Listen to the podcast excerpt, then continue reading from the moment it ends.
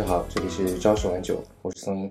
呃，这一期呢是比较特别的一期，我们呃是和 Right Here 频道做了一个联动，然后我们的主播阿汤呢是参与了这个一期呃视频聊天的节目，然后这个 Right Here 频道呢是我的一个校友啊 Kevin 他所建立的，然后呢主要是去谈一些从心理学的视角去谈一些。日常工作、职场上面的一些事情，那他们有在某站和某书都有自己的这个频道，啊，那这一期主要就是我们这一次联动的视频的录音。那我废话不多说，大家啊，请欣赏这一次的节目吧。然后现在的话，就说呃，因为我们是线上参与嘛，所以就是我邀请大家，就是可能在一个呃调整一下座位或者说姿势，让自己在一个比较舒服的位置上，然后啊。我可以先邀请大家跟我一起来做个自我介绍，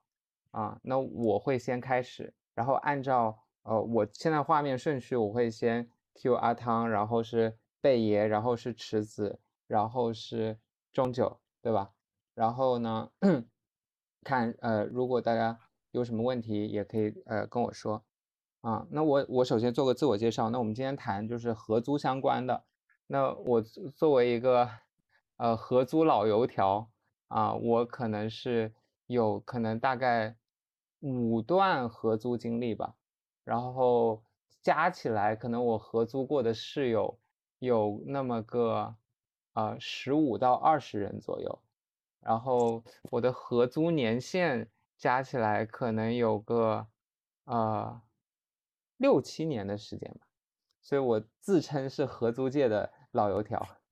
然后我介绍完，然后。哎，然后是阿汤，然后阿汤，你可以介绍完之后可以 Q 下一个参与者。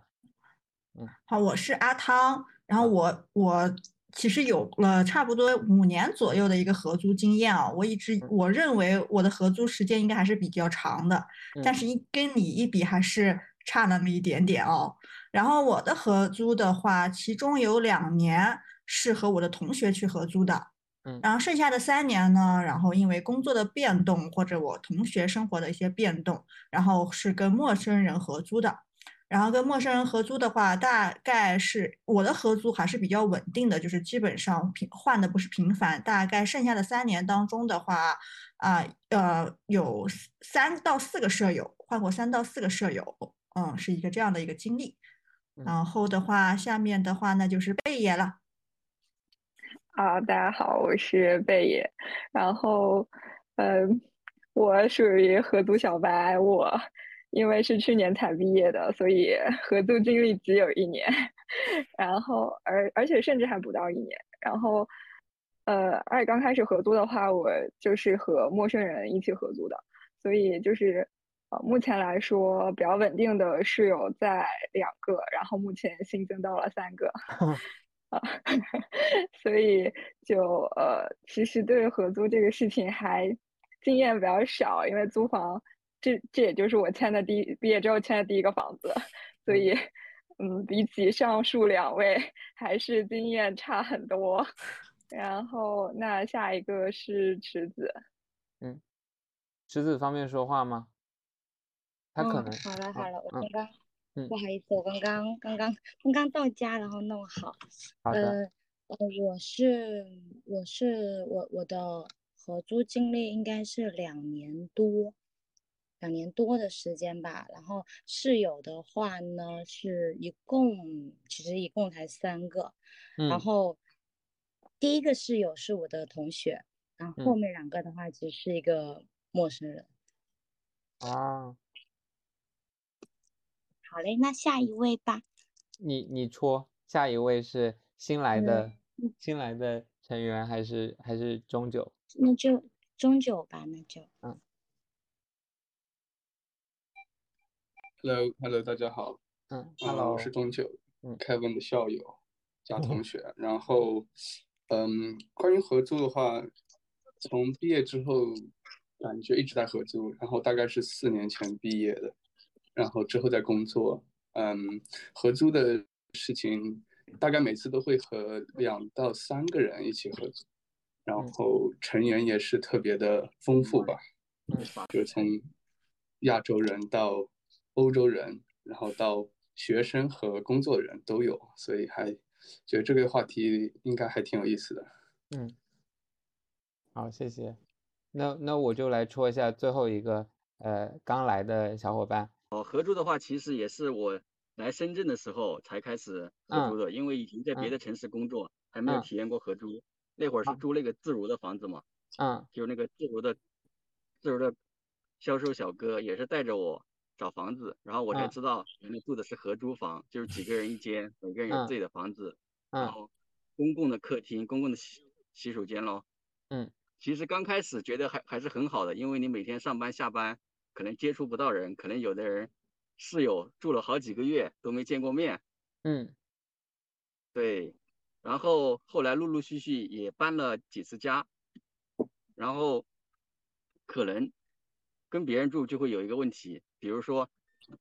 嗯，晚上十二点了，你你睡着了，而别人刚回来需要洗澡、需要洗衣服、吹头发这类的，可能就会。影响到我们的生活，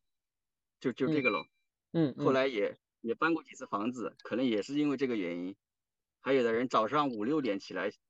起来洗澡、洗衣服的也有，可能大大小小的搬家也都是因为这些原因吧。其实遇到一个好的舍友，其实还是很 OK 的，就就这种大家都能相处的很好，也能住，其实这种也是挺好的。然后后来因为房东。到期了，然后就没有租了，然后我也就搬出了这种合租房，就住这种个人的单间公寓了。嗯，其实这块经历也是挺挺简短的，也也很简单，毕竟程序员嘛，上班下班回来了睡觉，醒了就出去上班。嗯，对，明白，就是好像那个合租一开始是不太适应，然后后面也慢慢适应了，特别是如果有好的室友的话。对，这个是可以的。好的，呃，谢谢，谢谢你的分享。然后，呃，那我们按我们就是假设我现在呃想好了一个流程，就是我们可以先按合租前，然后合租进行的时候，以及最后合租呃退租的部分，这样分成三部分，我们今天来讨论。然后咱们这个直播的时间是八点到十点，然后我们中间会有个休息的时间啊。那既然刚好 People 你刚说到这儿了，那我们就一起来聊一下，就是比如说呃合租前。大家可能有些人有经验比较多，有些人经验比较少，在找房子以及呃各种各样的呃签合同啊，或者说看房子这个过程中，有没有碰到过什么经历呢？啊，有没有有没有有没有什么让你自己有很多就是正面情绪啊，很开心，或者说觉得有些负面情绪啊，很很伤心，或者说很愤怒的这样的一些情绪的这么一个。呃，经历呢，我欢迎大家分享一下。如果谁想愿意说的话，直接呃开麦克风说就好了。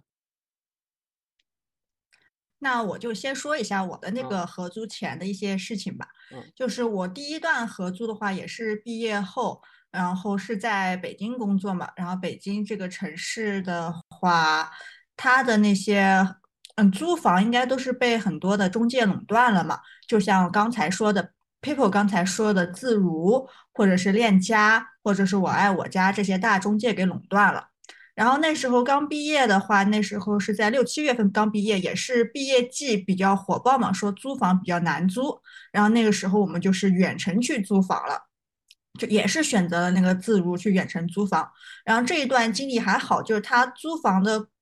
过程是比较简单的，但是它的租金会比较的高。然后第二年呢，我们就觉得租金太高了，和我的同学和我的同学一起租的，他觉得租金太高了，我们去找呃房东去租，或者是去找一些便宜的中介去租。然后那时候呢，在城市里面，在北京其实也不是很熟啊，因为才待了一年，然后大多数时间也是工作，也不是很熟，也不知道怎么办。然后我同学就说，呃。小区里面或各个小区里面，什么电线杆呀，或者是那个什么会贴那些招租的那个信息嘛。然后的话，我们就打电话去问吧。然后那天的话，就真的是和我同学在那个小区里面逛，什么那个呃邮箱，那个有些小老的小区里面不是有邮箱嘛？邮箱上也会贴那些小单子，然后各种。电线杆柱子上也会贴那些小单子，我和我那个同学就打了一下午的电话，后来发现其实都是中介，嗯，然后中介的感觉有时候还是觉得他们还是那种带骗子性的那种中介，就感觉这种就是在这个北京这种大城市的话，就是你不去找中介，或者是你不去找一个高靠谱的一个中介啊，感觉是非常寸步难行的一件事情。嗯。非常寸步难行的一件事情呢。然后主要是我那个，因为我其实也是一开始刚毕业的话，有时候特别不好意思。嗯。然后呢，我一个同学呢，他就找到一个中介还比较靠谱的一个中介，我就跟着他。就是那时候就他可能比较经验丰富啊，或者是他比较胆子大一点，我就跟着他。跟着他之后呢，然后就去看房子，我也不会看，就跟着他看。他选中了一个房之后呢，我说哦，那是不是就要付钱了？然后他很厉害，他开始讲价了。哇，就我我之前的一，对我就觉得哇，这种大城市，然后他还可以讲价。我记得我那个房子好像是两千八，那个时候一个合租的一个单间嘛，两千八，他直接给我帮我讲到了两千五。哇哇，我觉得太厉害了，丰功伟业。对我我这就我感觉这边这件事情我特别的感谢他，就很厉害。我觉得合租的时候可能。嗯，刚开始就是刚毕业的时候就特别的迷茫嘛，就要么就是网上信那些就是刚才说的那些自如那些，他们信息比较透明，嗯，但是他们没有溢价，并且价格也比较高。然后还有的话就跟我同学可能要花费一点精力，然后就会遇到哎骗子类似骗子这样的一个事情。然后还有的话就是可能我的同学也比较厉害，他也会去问他的同事，然后去问一些经验，然后还帮我讲到了价，哦，嗯，是这样子的。你你想说的是，其实好像就是一开始找房子的时候，其实完全没有经验，是可能会有很多坑，然后防不胜防，有一种不安全感。然后有的同学有经验的人带带，真的会会就是会很安心。嗯，是的，是是这样子的。然后之后的话，比如说第二段，因为换了个城市去工作嘛，然后我就还好，因为有了一些经验。然后还周围的同事的话，就会遇到一个，就是之前的话。不是租房会出现，他们也是找了中介或者是什么，就像之前的新闻上不是报过嘛，像蛋壳那种暴雷，租金就没了嘛，就是这个事情。然后也会出现，就是我觉得租房前你去找房子，确实是一个很深的一门学问。嗯，我的感觉是这样的。对，是的，水很深的一门学问，是这样子的。嗯，我的我的感受是这样。哎，我都讲完了，嗯啊，那接下来那就我吧，就是因为我我是去年刚毕业的嘛，就是哦，我去年六月份毕业的时候，其实我四月底五月份就在找房子了，然后就我也是在北京嘛，然后北京确实它的房租比较贵，就当时也是刚毕业的时候，哦就呃，毕竟还是大学生嘛，然后就。呃，比较单纯。然后刚开始的时候还是就是问了一些师兄师姐，然后他们他们说，呃，就是比较提前找房子的话，可能租金会便宜一点。然后我就大概是五月初的时候，其实就已经找到了，因为四月中旬、四月底就已经在找房子了。然后刚开始的时候是找了我爱我家，因为他们是可以议价的，就是，呃，就是曾经我看上了一个房子，但是它是要跟五户。就是一栋房子，就是一一间房子里面要住五户人，就五个房间，然后五个房间里面可能就一到两个人这样，就是有很多。然后虽然有两个卫生间，但是还是就是很不方便嘛。然后就即便是这样的房子，他还是跟我要价，要到了三千九，然后非常贵。然后我当时就觉得我不行，然后我就跟他讲价。然后怎么说呢？我可能也就是初生牛犊不怕虎，然后。就很刚，然后就跟中介讲价，呃，就就刚刚开始还是会跟中介 battle，呃，就还挺多跟中介 battle 这种经历，就是啊，因为他前前后后就是各种呃怎么说就坑吧，就因为觉得哎呀刚毕业的学学生，然后肯定就是脑子也不清楚，然后就就想什么让我先交定金啊，或者是怎么样，然后后来。后来还去看了一居室，但是一居室就更贵了，要六千六千九一个月，然后被我讲价讲到六千五，但是还是很不满意。就呃，这前前后后其实呃跟中介 battle 的经历真的不少，就还是挺耗神耗力的。然后后来因为觉得跟我爱我家这边 battle 太多了，而且中中介这个就是因为人和人沟通嘛，就还是挺会出现那些就是啊嗯。怎么说呢？就是应该比较呃，就是那种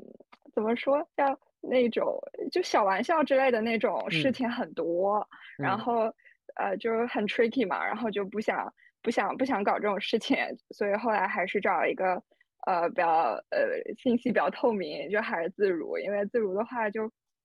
首先是信息比较透明，而且我还不用花什么心思去议价，就让我当时觉得比较满意。然后价格的话，虽然它相对而言比较贵，但是它就是比较省心。就是其实我租房子就是比较 为了比较省心，然后所以最后还是租了自如的房子。啊，大概就是这样。就是呃，我我感觉好像还是真的是一个斗智斗勇的这么一个过程，要操心很多事儿。对，嗯。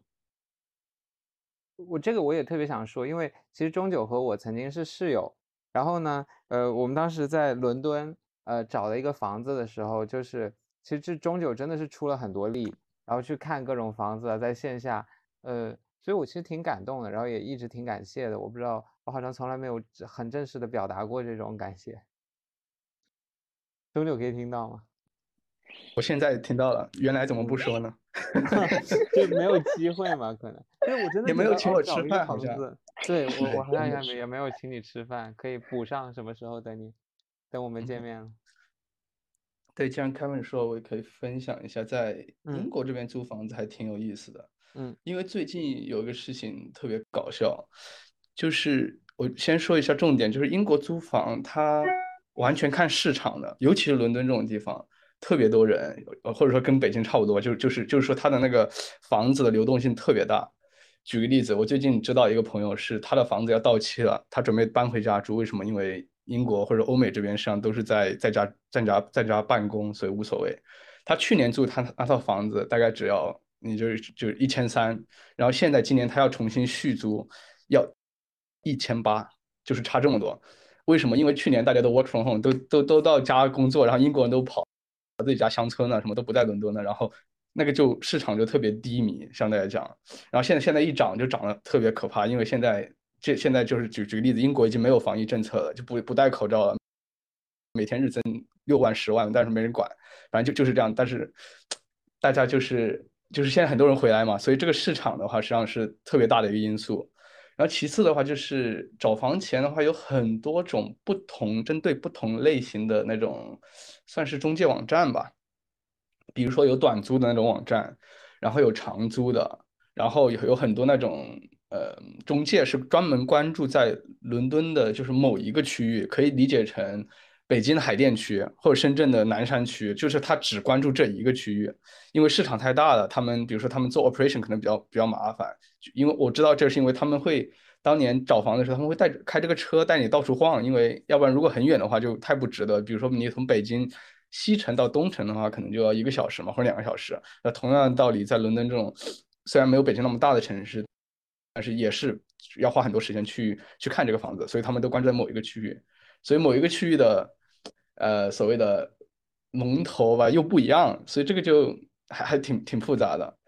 然后还有一个点，我觉得这边找房子还挺有意思的是，他们有一个政府相关的一个什么算是押金保障的那个东西。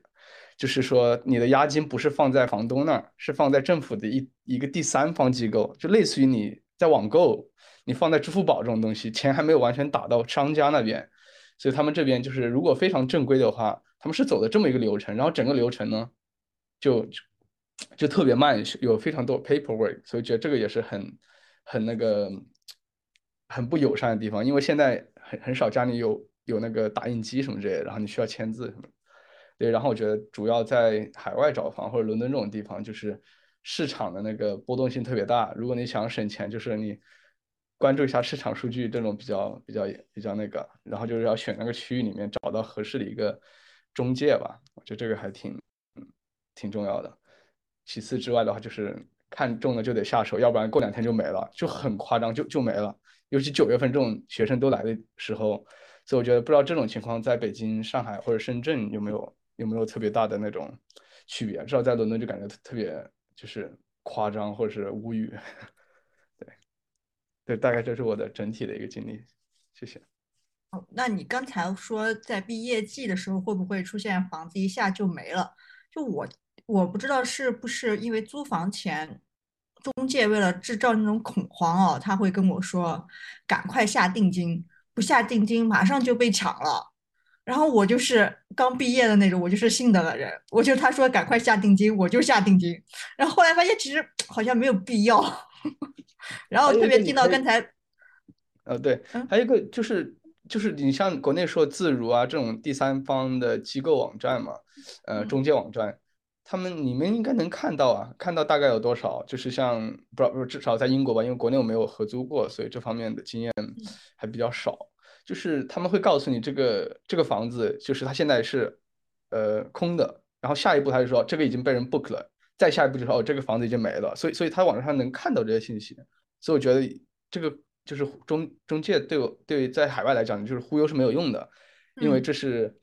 就是这是公开透明的信息，相对来讲，所以这个在国内会不会有这种就是透明一点，还是说纯靠中介的，就是网站上实际上没有这些呃更加进一步的信息。我我现在应该会有吧，反正我之前是没有，就是靠靠中介这种沟通啊，说现在有有有两个人或者三个人跟你同时看中了这一套，然后什么呢？你赶快要下定金，不然我就要跟其他人说了。然后当时但是刚才听贝爷说嘛，贝爷说其实他还有那么长的一段时间可以和中介去 battle，那我其实我觉得我可能之前就是太相信中介了。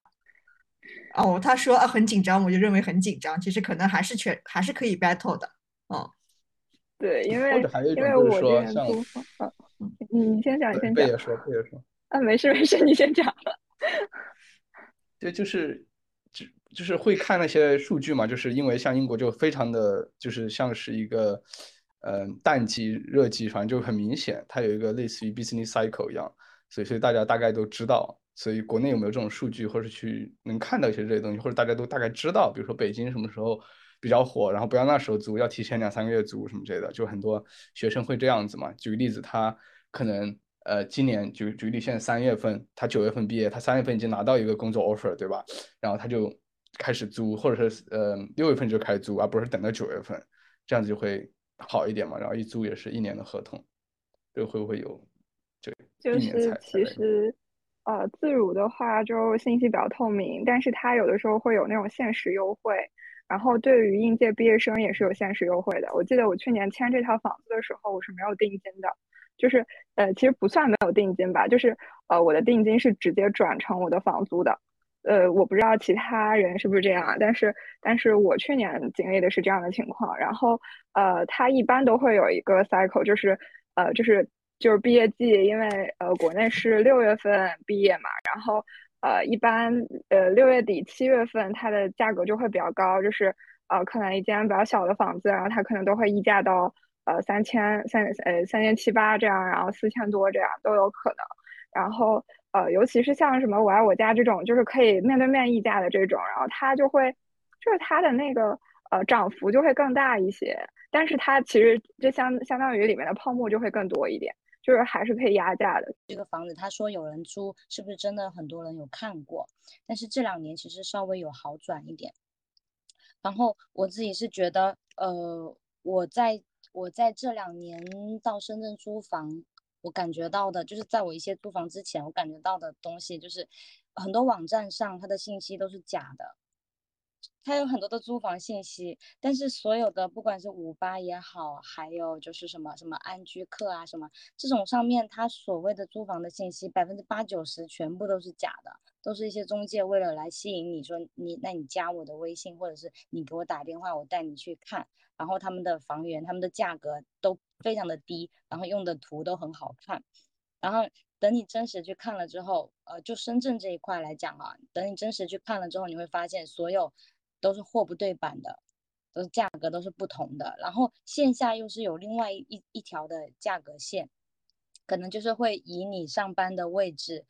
离你上班位置越近的地方，它的价格越高。可能呃，如果有半个小时到一个小时左右的车程的话，它的价格就会低了很多。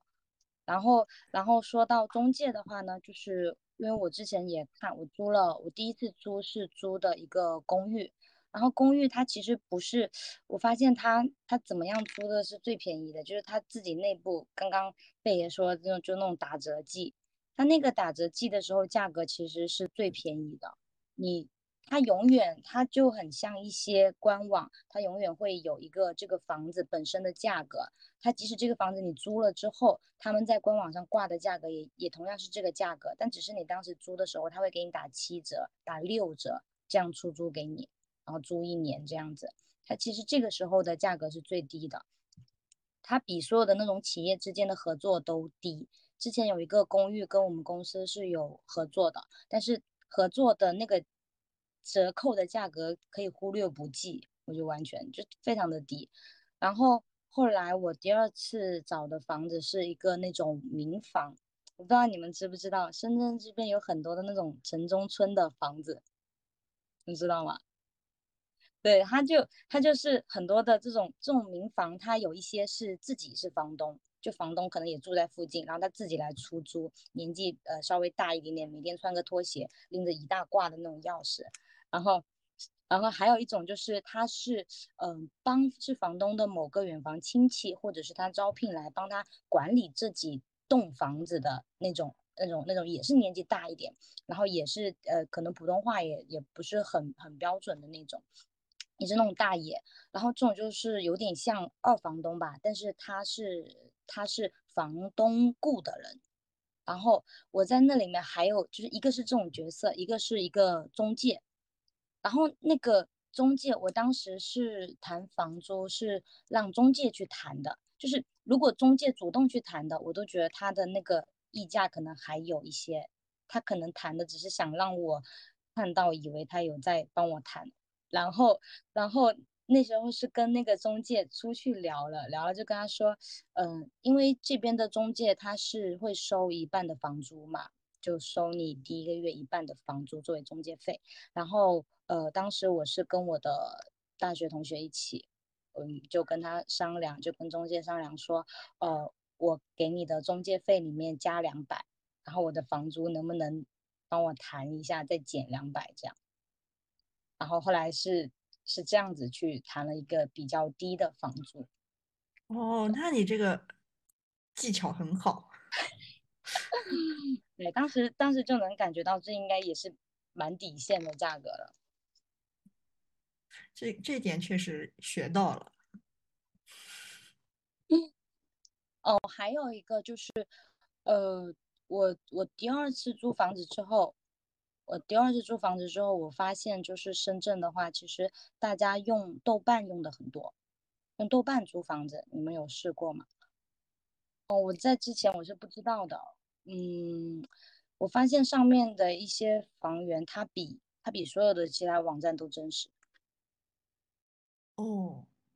这个没有用过，而且它不收。他不收任何的，就是有一些是直接是转租的，比如说我自己租了房子一年，但是我想转租给其他人，或者是说，嗯，就是呃二房东出租的这种，他在里面至少他在里面的所有的房源，他基本上都是不收中介费的。没，我我之前的话，别人也说过豆瓣也可以查这个信息嘛，但是我好像之前就是翻了几次之后，没有翻出一个所以然来。然后在豆瓣里面没有没有没有找到什么线索，或者翻到一个什么所以然来，然后我就放弃了这条路径。你在你在深圳吗？我之前在北京的嘛。嗯嗯嗯。嗯，没有。他们是有一些群组，有一些有一些就是有一些呃有一些组别的话，它人气会比较高，那里面活跃度就比较高，它实时房子更新的速度就会比较快。然后有一些没有什么人气了之后，就没有人再往里面发了。对对对，是这样子的。下一块的话，那就是聊我们那个租房合租过程中的嘛。对，合租过程中其实占我们整个合租过程一个比较大的一个时间段啊。就基本上租前你可能嗯半个半两周或者是一个月或者时间去找找房，然后退租的话可能也很快。但合租过程确实是占了我们比较大的一个一个那个精力或者是什么。这个的话 有没有什么想想说的？嗯，贝爷，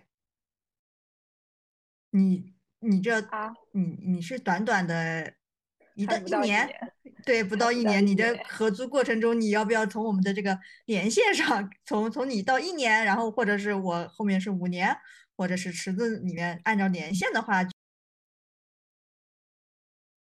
去说一下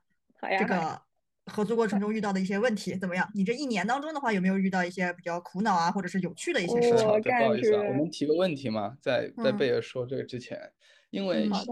据我所知，在国内大学的时候也算是合租的一种吧，因为大概可能是四个人、六个人 share 一个，就是分享一个公共的洗澡的地方或者怎么样，那个算合租吗？我就想说，这种是还是我们只是聊工作之后的，就是说进入社会之后开始工作之后的合租。如如果可以聊，对思路打开的话，学生时代的合租，那那四年的时间吐槽的点或者是有趣的点，那就是可能要。太多了，工作之后吧，工作之后吧，可能太太大了，广了，可以 可以可以。没有，我就是想了解一下我们的，对我们的那个，对吧？Scope，因为 OK。其实我觉得可能，如果是讲人与人之间的关系的话，那大学里四年其实是算的。可能如果说那种合租，我们自主的去选择合租的话，其实工作之后更像是自主去选择的。嗯，贝爷，你开始吧。啊，好呀，就是我感觉，呃，就是怎么说呢，就是，呃，其实我感觉我还是挺幸运的吧，在租房这件事情上，就是，嗯，怎么说呢，我，呃，就包括我大学四年和我的室友，就是我的室友一共是六个人，因为我们学校很小，然后，然后，然后那个什么，就是住宿条件也非常不好。就呃，据说我们学校的宿舍还是八几年的时候建的宿舍，然后从来都没有换过。然后所以说，就是如果算上大学，然后包括今年的呃，就是今年和去年这样算下来的话，其实我觉得，嗯，我跟大家相处都很愉快，然后我还算一个就比较幸运的人。啊，就是嗯，那把目光放在我这个不到一年的这个租房经历上，就是呃，我感觉我室室友都很好，因为。嗯，我是在自如上租的房嘛，然后大家也都是陌生人，然后就是就是大家这种陌生人，我觉得相处起来他会有一种啊比较模糊的一种很边界的感觉，就是啊大家都非常的 有礼貌，然后呃大家都非常的这个就是啊就就好像大家之间都会存在一个叫比较墨守的一个规则，就是。呃，就比如说会有别的人来，就是我自己家里住啊什么的，然后都会在就是一个小群里说，然后说会有别的人过来住，然后呃，而且就是大家交什么费用啊什么的，然后大家都是轮流交的，然后也没有说对这些很小的事情起过争执，然后就我的其他室友他们人都很好，就超级好的那种感觉，就。非常好，就就甚至我还约约过，就曾约过我同就是同室友的这个小姐姐一起去吃过海底捞，然后然后后来发现我们两个上班的地方离得很近，我在我在一楼，她在二楼，然后然后就是就是大家相处起来也很融洽，而且因为我有一只猫，就是它有时候会很吵，就是我去年的时候，去年大概十月份九月份的时候，我就养了一只猫。然后我的室友也丝毫没有介意我有一只小猫这样，因为猫有的时候它会很吵，尤其是它小的时候还会打打翻什么东西啊什么的，就会弄到房间里面听着哐啷的。然后但是我的室友都没有很介意。然后呃我当时提这个事情的时候，我我的室友都说嗯好没问题，呃就觉得小猫很可爱啊，就你养没有关系。然后后来就是因为我的猫它长得比较大了嘛，然后它有的时候会。移动速度比较快，有的时候我室友开门什么的，然后他会窜进去，然后即便这样窜进去，然后我的室友也没有说，就是就发出过任何就是特别不满意或者怎么样，然后我我有的时候还会在群里道歉，说我的猫 不小心又窜进了别人的房间里，然后他们都会觉得啊没关系，就就感觉就我还是一个挺幸运的人吧，在这个过程里面，就遇到了大家就。脾气都很好，然后就是对我也很包容，呃，因为我作为一个小白，确实会有的时候就是怎么，就是感觉自己会比较吵啊，或者怎么样，但是大家好像都很包容，就就没有因为这件事情跟我计较过，所以，嗯，我感觉大家都很友善，对，大概是这样，真好。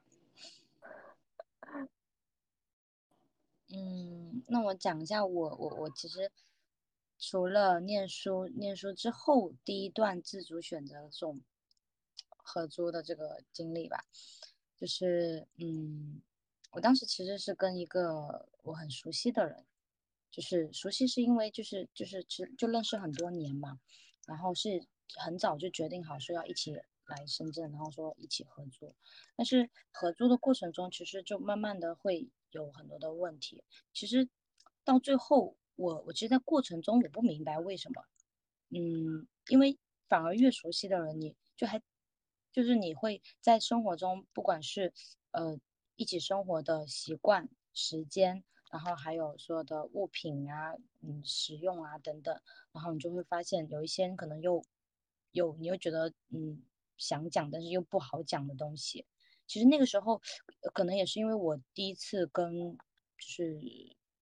嗯，可能是你只剩下两个人了。你但凡有多几个室友的话，比如说大学，你但凡多几个室友，好像大家那么一糊弄也过去了，也就不会说就刚好两个人就会卡在那里。所以后来是在嗯分开，就是没有选择一起住了之后，是不太愉快的。嗯。我不知道大家会不会有这样的经历，后来就会觉得说，如如果即使是合租的话，最好就是不要和嗯朋友或者是你的同学或者是很就很近的人。我反而后来会觉得说，跟即使你是跟陌生人合租也好，或者是自己住的话也好，还是更顺畅一些。你有一些事情就可以直接说。就以我自己的经历而言，我觉得就是，就是因为我第一段就是和陌生人住在一起的嘛，然后我觉得大家就是边界感会很强，就是大家就不会逾越那个边界，然后大家都会就比较友善，然后，嗯，就是因为我之前也有同学，他是和就是朋友，就是很好很好的朋友就是住之类的，然后他们就会因为一些很小很小的事情，比如说今天我放在卫生间的纸，然后别人抽了，然后就会。就会有矛盾，然后或者是，哎，我放在什么公共区域里面的东西，然后别人碰了，或者是别人用了，然后也会在意，就是因为就很鸡毛蒜皮的这种小事，就会就会有争执。其实，所以我整体上感觉，就陌生人会更好，就是因为大家好像都保持一定的就是距离感，就是嗯呃对，然后就大家都很礼貌，就是大家都很就很知道，就是很有分寸，这样就。我觉得就这样就很好，就是因为我觉得，毕竟大家都是陌生人嘛。如果是打扰到别人的话，也会觉得很抱歉、很不好意思。这样，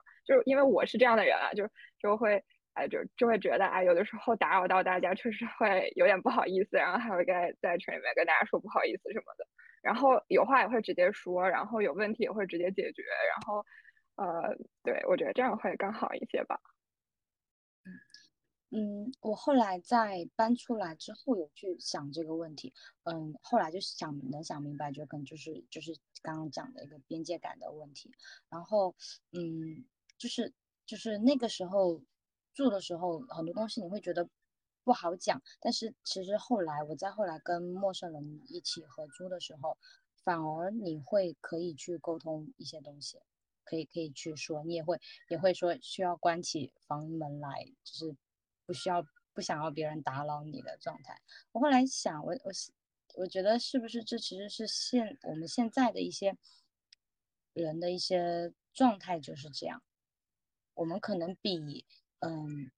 上一辈的人会更需要一些距离感。而上一辈的人，他们之间那种邻里关系也好，或者是就那天我我有一次我我。我是从老家回来的时候，我妈就说带很多东西，啊那你给你的室友带啊什么什么。我说嗯嗯，应该倒也不用吧。是的，不需要，并不熟。就嗯，应该不用吧。我们说为什么不用？你们住在一起什么什么的。然后我就会就想，好像好像我们这一代人跟上一代人的区别就是我们会。很需要自己的空间，即使是室友住在一块，他不需要太熟，甚至有时候就是不太熟的会更好一点。嗯，大家可以听到我说话吗？可以，可以。主持人回来了。哦，不好意思，我刚我刚掉线。我主要是我那个直播间它有一个音频，然后如果我要关掉那个音频的话，就会导致直播间有各种各样问题。反正最后我就又开了一个设备，啊，呃，我我其实特别想说关于这个，就是好像我们跟熟人的时候更难把握那个边界感，然后跟陌生陌生人反而容易，因为本来就远，没有没有近可言。那这样的话好像可以更去判断。所以，我我也我也是，我其实挺想分享我和钟九的合租经历的。然后我一直觉得有件，因为我和钟九是同学，然后并且我们都，呃，在伦敦一起合租过。然后我其实挺稍微有点抱歉，就是对于就是，呃，就当时在合租的过程中，呃，我当时就是我我们还有个室友，然后她现在是我女朋友，然后我们就谈恋爱了，然后就是相当于是室友谈恋爱，然后又是同学。然后这里面可能会给钟九，我觉得当时他钟九他跟我合租的时候，他没有想到这一个，我们只是可能四个人一起住，两男两女。但是但是发生了这个 事情之后，我觉得可能对钟九有很大的冲击吧。然后我觉得我可能从来就没有，好像没有机会站在中九的角度去思考过这个问题。然后所以我会稍微有点抱歉，我觉得可能确实这里面有会熟人之间反而会有一些话很难说，然后那个边界感很难把握。又不知道怎么去重新建立关系，又怎么又不知道怎么去接近，就是，呃，真的是很困难，嗯，嗯，对，其实我觉得，尤其是就是和情侣合租这个事情，那很难讲，有一说一，就是，就是确实很难，我觉得，就是，呃，就我我我觉得这个事情很难，因为，因为，嗯，怎么说呢，就是我和我男朋友是异地嘛。然后，所以就是，其实，在这个过程当中，其实就会有很多很多，就是哎，会觉得，哎呀，这异地真的很烦，好烦呀，烦死了，就会这样。但是，嗯，但是你要说其他的什么事情，就是其实也没什么事，就大家都很，大家都很好，甚至甚至我们，我我和我的室友还互互送了家乡特产，就 就。就就是会这样，但是但是有的时候确实也会比较困扰吧，因为因为相处起来确实有的时候，就是人和人的那种边界可能会被就是一些什么亲密关系所打破，我觉得这是这是很正常的事情，但是呃可能是要那个就是在就其他在亲密关系以外的人，然后有就是就是有更多的什么自查力或者是自自觉力这样子，然后来维持这个整体上的这个关系的平衡吧，我觉得。啊，大概是这样。讲到亲密关系，就是我我在第一次租第一次合租的时候，我是不是很能理解的？我那个时候就是呃，我的室友嘛，他我们合租，他就跟我我我们就聊了一些，其实刚开始做的时候会有讲到一些，就大家小习惯啊什么之类的，其实是开始是有讲的，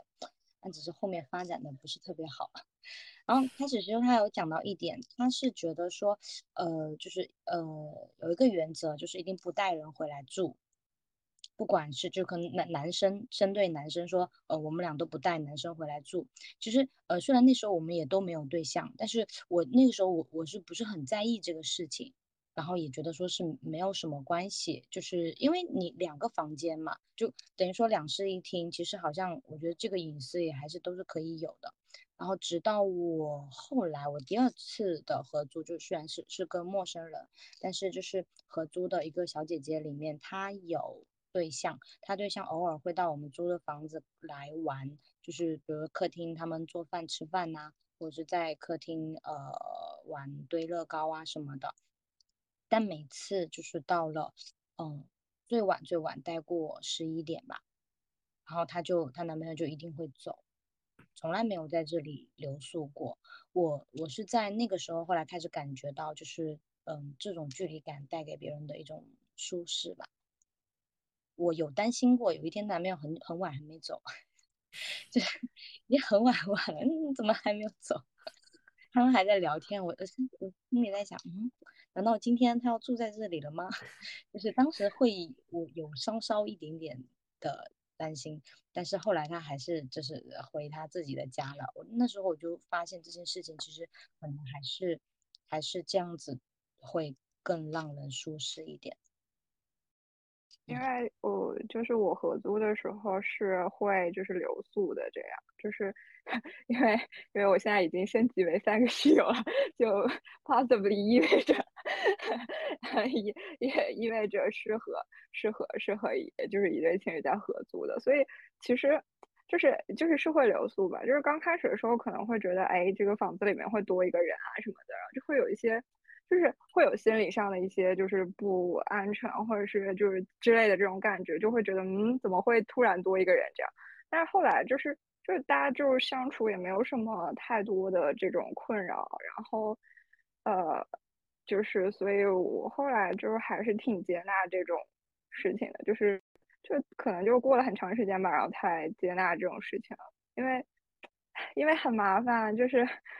我自己是觉得很麻烦，尤其是。啊，尤其是我，就是我和我，我就是我，我的亲密关系又又是一个相对而言，就是就和我距离比较远这种情况下，就是虽然说就是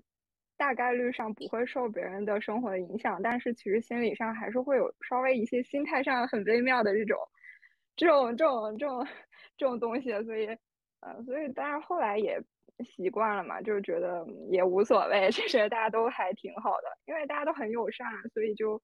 嗯，也不存在说一些呃比较不愉快或者是什么的情况吧。啊，嗯，啊，我我我我其实也挺想听听钟九想说什么，就是好像呃没没有什么机会听到你的声音，如果你有想说的话，有我说的时候好像你挂当机了那边。对对对对，对 不起对不起，我刚刚就是那个设备，嗯，对我嗯。实际上，我大概写了几个点，我觉得还大概的中心思想，从我个人的合租经历来讲的话，我觉得完全就是彩票吧，相对来讲，就是感觉你是进入一个彩票，嗯，然后这完全取决于你，比如说你的那个，就是你的那个合租的室友那个人怎么样，或者他们那那段关系发展的怎么样，或者他跟他的。男友、女友发展怎么样？所以举举几个例子吧，这是我个人的经历吧。举例子，我最开始我说一段，就是当时跟嗯凯文一起合租，我就跟凯文一起合租，就像凯文刚说的一样，他那个他们两个发展成男女朋友关系，这个实际上是我们 unexpected，就是哦不，就是完全不不不不是不是，就是说计划中的，因为举当时的呃情况是说，我们两个上都有。女朋友在合租之前，然后就说希望不要找，好像是没记错的话，就不要找有男女朋友，就是情侣或者怎么怎么样的。然后最后他们就发展成情侣了，这个也没办法，就是这这个事情实际上我当时是不开心的，就像你说一样。但是我觉得就也就一两个月吧，后来就就没就就没有嘛，就习惯就好了嘛。实际上就是因为他跟你计划的不一样，所以你会就会不开心。就像你们最开始有个合约，虽然说不是说。实际上写下来的合约，但是是当时我们口头同意的合约。然后这种情况，我觉得在合租的时候会发生特别多，对吧？举个例子，这个人说：“哦，我不养猫。”然后过了三个月说：“哦，这个猫好可爱，我一定要养个猫。”然后那你就没办法了。或者说我最开始不抽烟，然后突然这段时间，哇，我心情不开心，我开始抽烟喝酒，对吧？我说我要发泄一下，这种东西我觉得就是很难控制的。所以我觉得这就就是为什么它像个彩票一样，这是第一点。然后比如说当时这一年在，比如说跟开门合租的时候，就是除了最开始那一点不是很在计划之中，实际上后面我们就特别开心，我们住的房子离学校特别近，然后经常会有同学一起过来这边聚会呀、吃火锅呀，然后玩桌游啊或者怎么怎么样，实际上就是这个就觉得是整体来讲是特别特别开心的一个。然后后面呢，我就工作之后，然后去有跟。就是一些老外合租，比如说有英国人、西班牙人，然后这边就会遇到一个，呃，当年学生时代发生问题，就像你们说一样，会带人回家，然后这边的话，他也不会说经过你的同意去去问问问这件事情，因为他们觉得是他们是有这个权利的，因为他就带着就回自己房间，然后很少会出来一下，就可能会稍微说一下，但是不会觉得这是一定要经过你同意，你知道吗？就是就是这是他们的所谓的，他们会觉得这是他们一部分权利。然后这期间的话，就会，嗯，就会相对来讲，可能工作之后吧，这这方面问题会比较突出一点，对吧？跟学生时代讲，这个觉得还是就是不太就不太好的地方吧。但是我又后面合租的时候，又遇到一个室友，就特别，就是他比我还爱干干净，你知道吗？这种情况就觉得我是一个 free rider，我就觉得我在捡便宜。就是举个例子，我原来不知道，我原来不知道，哎，我觉得我还挺爱干净的呀，什么什么之类的。然后有一次，第一次我出去度假，度假一个月、一个星期、两个星期，然后回来发现，我这这个家怎么比我走的时候要干净那么多？才意识到自己相对来讲没有别人爱干净，所以这个就觉得哇，这个又又很好。当然都是不同的人，所以我就觉得像像像中彩票一样。然后最后一点就是关于新冠期间嘛，我觉得这个还在我朋友身边还挺多感触的，因为还是有很多朋友都是中国大陆的一起的那些朋友，就是老外他们根据他们的新闻媒体，他们觉得新冠就是个就是感冒，举个例子，简单来说就是他们不不太 care，然后或者年轻人不无所谓，因为他们觉得我得了就得了，年轻人没什么问题，嗯，就是这个也是，就是也是算是真的吧，就是 part partly true。然后呢，有很多中国学生，他看中国新闻，看微博，哇，被吓得要死。然后看英国这边，又觉得不要死，就觉得没什么问题。然后他们就觉得比较 cautious。然后父母也会说啊，你要打打打打打，怎么怎么样。然后他们老外就不 care。然后老外周五、周六去蹦迪，然后出去吃饭，然后也不戴口罩。然后他们就很害怕，然后被迫逼着他们去搬家。然后在伦敦这种地方搬家就很麻烦。又花钱又花时间，然后还要可能要花额外的费用，因为你合租的话和自己住单间，当然价格是不一样，但是他们被迫就要去做这些事情，所以这个这个也是因为，嗯，就是可能在国内遇到遇遇不见的一些事情，但是这就是一些你你永远不知道，就是哦来了个新冠，然后发现观点差这么多，那怎么办？就就就没没办法，就是，所以我觉得合租这种就像中彩票一样，整体就是这么一个感觉，就是我有很好的。然后也有不太好的经历，然后就感觉这都不是自己能控制的，就是，呃，就是看看命吧，就觉得就是整体大概，大概就是这么这么一种感觉，所以最好就是说，如果有有条件，就是自己住，然后或者是跟自己的男女朋友住什么之类的，就相对呃稳定一点吧，就是个人感悟。呃，我我我这里特别想就是提一下，就是好像呃你说的他那里其实合租的这个过程中。是有一种自己那种主导权和那种控制权，就是要交出去一部分的那种感觉，就是对，然后因为你就没有主导权和控制权，因为那一部分是你完全不可以控制的。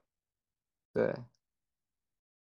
对，然后这个其实有时候，有时候可能是惊喜，有时候可能是那个，呃，很很不好的，很不好的体验，很负面的一个经历。我说一下我合租过程中就是一个心态的一些转变吧。其实合租上过程中遇到的问题，我个人觉得其实都是小事情，都是特别特别小的事情。不不是说，哎，就比如说今天回来之后，他门关的声音特别大，就关大门的声音特别大，或者是他用完厨房之后，厨房没有清理。然后又或者是我放在客厅里面一个什么东西，然后被他抽了几张。其实我觉得都是特别特别特别特别小的事情，但是这些特别小的事情就会让人觉得有一点点那么不舒服，然后这个就会造成就合租体验当中就很不愉快，很不愉快。但是又没有办法去避免这个事情的。我一开我刚大学毕业的时候，就是比如说跟别人合租，然后共用厨房。共用厨房之后，你做完东西之后，其实你的灶台、你的厨房的桌子上，其实有很多的那个油烟的，有很多的油，它蹦出来之后，然后跟我合租的那个室友呢，他就不会去，他就不会去清理。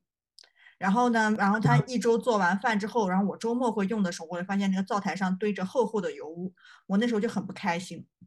然后很不开心，就一边很不开心一边清理，清理完之后自己去用，就是特别特别不开心。然，然后后面的话就，但是我也没有说，就是觉得很不开心。后面我说我一定不要再跟这个人合租了，我后面要我一定要换一个房子，我后面一定要干嘛干嘛干嘛的。然后后来现在的话，现在就心态上放开了，就真的是放开了。哎，他没有清理的话，那我看到我就顺手擦一下吧，也没有什么关系了。就是自己的心理，就心态调整，因为觉得如果这不是一个很重要的事情，不是很大的一个事情，那种小事的话，就不要让自己那么不舒服的话，那自己就顺手解决一下。就这种，就这种心态了。然后，比如说像我，嗯，就是调整心态，我觉得是还是比较重要的一个事情。就是慢慢慢慢的，只要没有影响到我那种正常的那种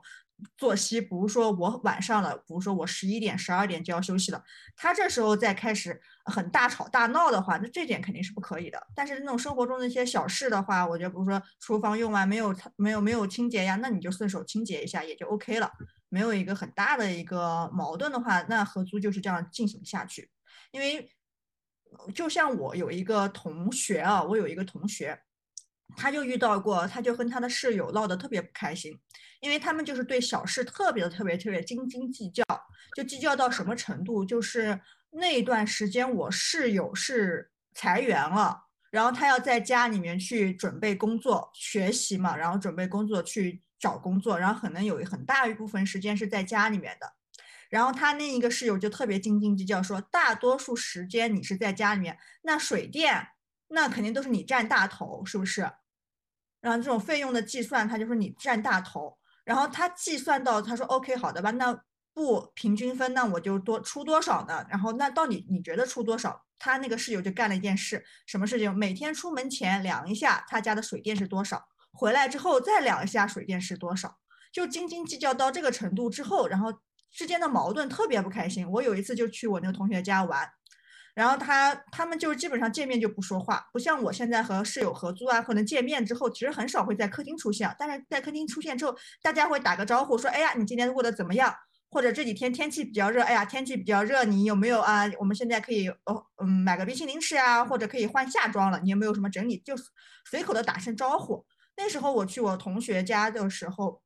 就是那时候去看看他或者找他的时候，就是他和他室友见面见面基本上就不说话了，然后那段合租关系基本上也就经历到那个合约结束就结束了，就没有了。所以还是合租当中很不很很小的事情，就是既然选择合租的话，那要让心底快乐一点的话，那就是把这些小事情就不要在乎它，在乎它的话确实会让自己很难受，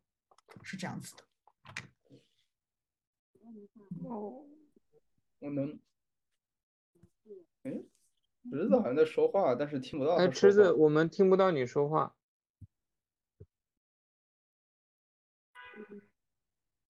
还还是听不到。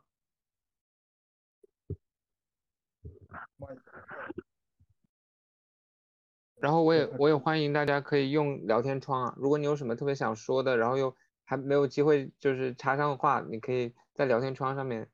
说，呃，就是写一写。钟九，你是有什么想说的吗？刚刚对我就想说关于阿汤刚说那件事情，嗯，实际上就是看大家的容忍度能不能够有一个，就是 sorry，就中文不知道怎么说，不好意思，可能会用一些英文，就是有没有一个 interception 在中间，对吧？举个例子，如果你觉得你一直可以帮对方洗洗灶台、洗碗什么的，那你 OK，但有些人他不行，他不可以接受这件事情，对吧？他就会去吵。当然，两个人如果都无所谓啊，你洗一下，我洗一下，就很随便的话，那 OK。但如果如果假设举个例子，如果是我的话，我可以帮你洗两次、三次、四次。如果我发现每次都是这样子，那我那我是个人来讲，我是接受不了的，对吧？然后如果这个人也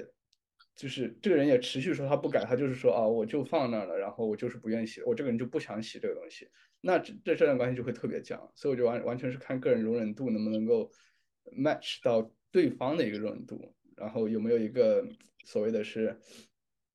共享的区间在那儿？如果没有的话，这个就就很僵，就像你那室友一样，可能就是完全不会说话，或者是更狠一点就直接走了，对吧？或者说就直接合约就赔钱就走了，实在待不下去了。我觉得这这个可能就是很难，就是你不跟别人住之前很难知道的一件事情。最好我觉得能想解决方案就是说问一下，你肯定问不到，你也不知道别人的室友是怎么样的。但是我知道英国这边就是这边租房子，房东知道，但是房客与房客之间是不知道的。就房房东是需要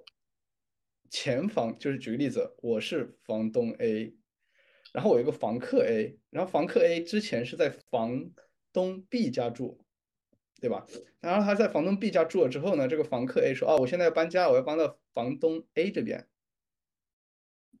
大家现在听得懂吗？我觉得可能。啊，我懂。关系对，OK。然后呢，房东 A 是要求，他是有权利要求房客 A 要一个推荐信的，然后房客 B 需要提供所以他就大概知道一些还就是大体的情况，但是房客之间是不知道的，房客 A、房客 B、房客 C 他们是不知道的，所以就是这个应该也没有可能去解决这个问题，就感觉能不能问一下前室友，去聊个咖啡，请你喝个咖啡，二十分钟咖啡，对吧？请你喝杯咖啡，然后去大概了解一下。但我觉得这个关系应该是，嗯，对啊，没法连接起来的。这是我能想到的可能性的方案，但是我觉得好像实施起来是不可能的。对，这就是我想说的。嗯，就我是觉得就是啊，可以，现在可以，狮子可以听到。那你先，你先。嗯，没有，刚刚就是刚刚本来是想问阿汤，你的那个朋友他们是他们是先认识的，在一起合租，还是陌生人合租？这个我记不太清楚了，是是同学，好好像是同学关系，但并不是很熟悉的同学关系，应该就是一个系或者是隔壁班的这种同学，然后大家好像找到了差不多呃公司附近的同一个公司附近的一个东西，然后的话就那就租到这呃一个房子碰到了，应该是这样，嗯，这样的关系。嗯，我我其实现我会觉得。因为我后期我我有一段就是我之前我刚刚说的那一段的租房合租，其实到后期我们也是不说话了。但是我后来就想，嗯，是为什么？我刚刚写了两点，一个就是嗯，在生活习惯上面，就是可能你本身跟一个人合租的时候，你们已经有一些生活习惯上面的不同，即使是陌生人，你也会觉得不太习惯。就可能像你刚刚说的，嗯，洗碗啊，或者是什么东西没有弄好这之类的。就已经会不习惯了，然后还有一个就是情感上面的问题，可能可能他做的事情或者他的那些时间跟你一些时间不同，或者是大家的边界感不同，你会觉得在情感上会有一个冒犯，然后又加了情感在里面，你觉得说我们之前是互相认识的人，我们之间是朋友的关系，我以为这个事情你可以理解我，或者是呃我可以理解你这种，但是就是嗯没有办法，就就当时可能没有办法去理解，甚至就是。我后来想了一下，我最早可能会感觉到有被冒犯的是，是刚刚住进去的第一天，其实就有一个非常非常非常小的事情，就是，嗯，我以前是抽烟的，是会抽烟的，然后，但是我其实在自己住的时候，在他刚来的时候，他去我的家。呃，住了几天，那时候还没有到合租的地方嘛，那时候是那时候呃是只有一个房间，我是从来不在自己房间里面抽烟的人，然后呃所以我会觉得阳台也好，或者是客厅也好是 O O K 的，这个这个空间是 O K 的。然后那天第一天搬到呃新的房子里面去的时候，搬完了之后，他就跟我讲了一句，他就说，嗯，让我不能在客厅抽烟，嗯。就是我觉得这一句话会让我觉得，嗯，我身边所有的朋友，嗯，我我说不上来，我当时是生气还是什么，因为，嗯，因为我身边可能我自我所有的朋友他们会说啊，你可以不抽烟或你可以少抽烟，但他们不会是那种语气告诉你说，呃，你你你不要在客厅抽烟，你不能在客厅抽烟，如果你要抽烟的话，你可能。到走廊上去，或者是出去抽烟之类的，我当时就很诧异。我后来想想，我觉得可能有有最开始的这种情感上你觉得冒犯的东西在，因为我当时还是觉得我跟他是嗯还蛮好的关系，就他刚来，我们是可以睡在一张床上面的这种关系的，所以所以我。我觉得可能熟人之间一起合租的话，除了生活上面的一些呃对立，就可能小冲突，然后也会有情感上面的一些东西。那其实合租说白了，就还是人跟人之间的嗯相处问题，嗯人际关系的问题。嗯，我觉得是这样的。就是我们当时还有一个一个，也就是包括我们用的东西。我觉得也不是说，嗯，谁谁小气或者干嘛，其实，但是你同样一件事情，你面对不同的人，不同的人跟人之间的关系的时候，其实你自己做出来反应也是不一样的。那个时候我们会在意，就是说，嗯，可能这一次的，就是一箱的纸是我买的，那么下一次的一箱纸是不是你买？然后那我们沐浴露是一起共用的话，那这一次是我买的，那下一次是不是你买？但实际上在你后来跟其他人一，就是我后来住的，就是可能跟陌生人里面，就家里的纸一直是我在买，但我觉得没有任何关系。我们会变成一个就是既嗯有距离感，但是又舒适的关系下，你就会觉得。一切都无所谓，甚至一开始的时候，因为后面的合租是呃有一个男生在嘛，其实在这个男生住进来之前，我跟另外一个小姐姐非常担心，就是还要把房间门换锁的那种，就是为了一个自己心里的安全感嘛。但实际上他真正住进来之后，我们俩没有锁过门，不管出门还是在家里，其实根本就没有锁过门。我就觉得还是还是人跟人之间相处的问题，但这个问题他很难去真的去化解，或者说去有一个解决的办法。嗯，那就是